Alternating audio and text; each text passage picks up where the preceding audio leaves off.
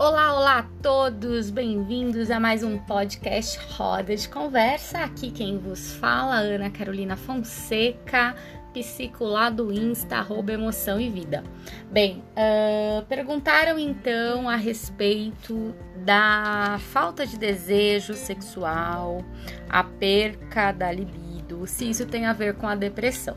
O que, que eu acho que é interessante a gente ressaltar aqui, né? Uh, as mulheres elas sofrem o que a gente chama de uma montanha russa hormonal, né? Elas são marcadas pela oscilação do hormônio, dos hormônios sexuais durante toda a vida. Além das mudanças hormonais típicas do ciclo menstrual, há aquelas que ocorrem durante a gravidez também, no pós-parto e na menopausa. Até mesmo o anticoncepcional, dependendo do tipo, pode reduzir a libido.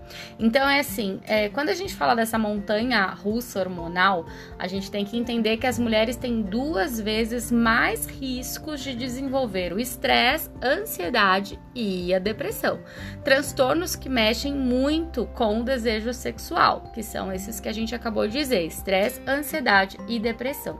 Então, aliado a esses dois fatores, a gente precisa levar em conta que a mulher moderna em geral, ela trabalha fora, ela cuida dos filhos do lar, uh, numa tripla, às vezes, jornada exaustiva.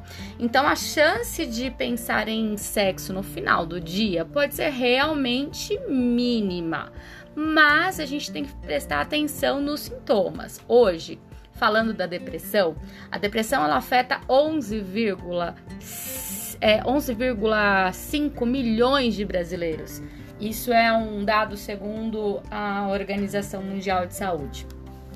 O, Brasil é o país com mais prevalência da doença na América Latina e nas Américas só se perde para os Estados Unidos. A depressão ela afeta o funcionamento normal da mente e isso se reflete na vontade de fazer sexo de várias maneiras. Uma delas é que para despertar o desejo sexual, nós precisamos usar o que? A imaginação, ter fantasias, ideias ou lembranças. Além disso, exige uma disponibilidade para estimulação dos sentidos, do contato com o outro. Mas as pessoas deprimidas, elas tendem a se isolar socialmente e ficar mais apáticas, o que também impacta na libido. Sem contar que o efeito colateral mais comum de vários antidepressivos é justamente a perda da libido ou a dificuldade aí de atingir o orgasmo, né? Outro fator que a gente também pode ressaltar né, nessa nossa conversa aqui uh, é o, outra coisa que pode também acabar com a vida sexual é o estresse, que está aí presente em 70% da população economicamente ativa no Brasil.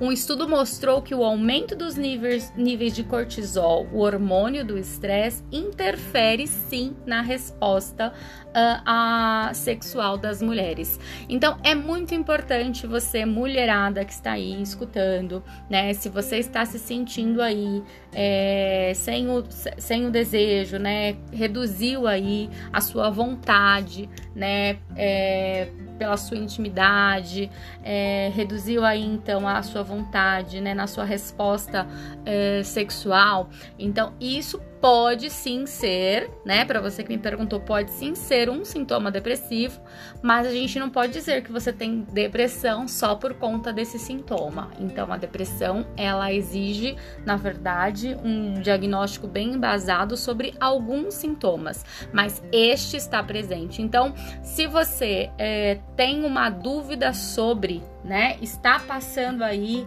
né, por esta situação, é muito importante, né, você buscar ajuda. É, você pode sim é, iniciar um processo de psicoterapia que pode ajudar a recuperar o desejo sexual, ter mais alegria, né, debaixo dos lençóis.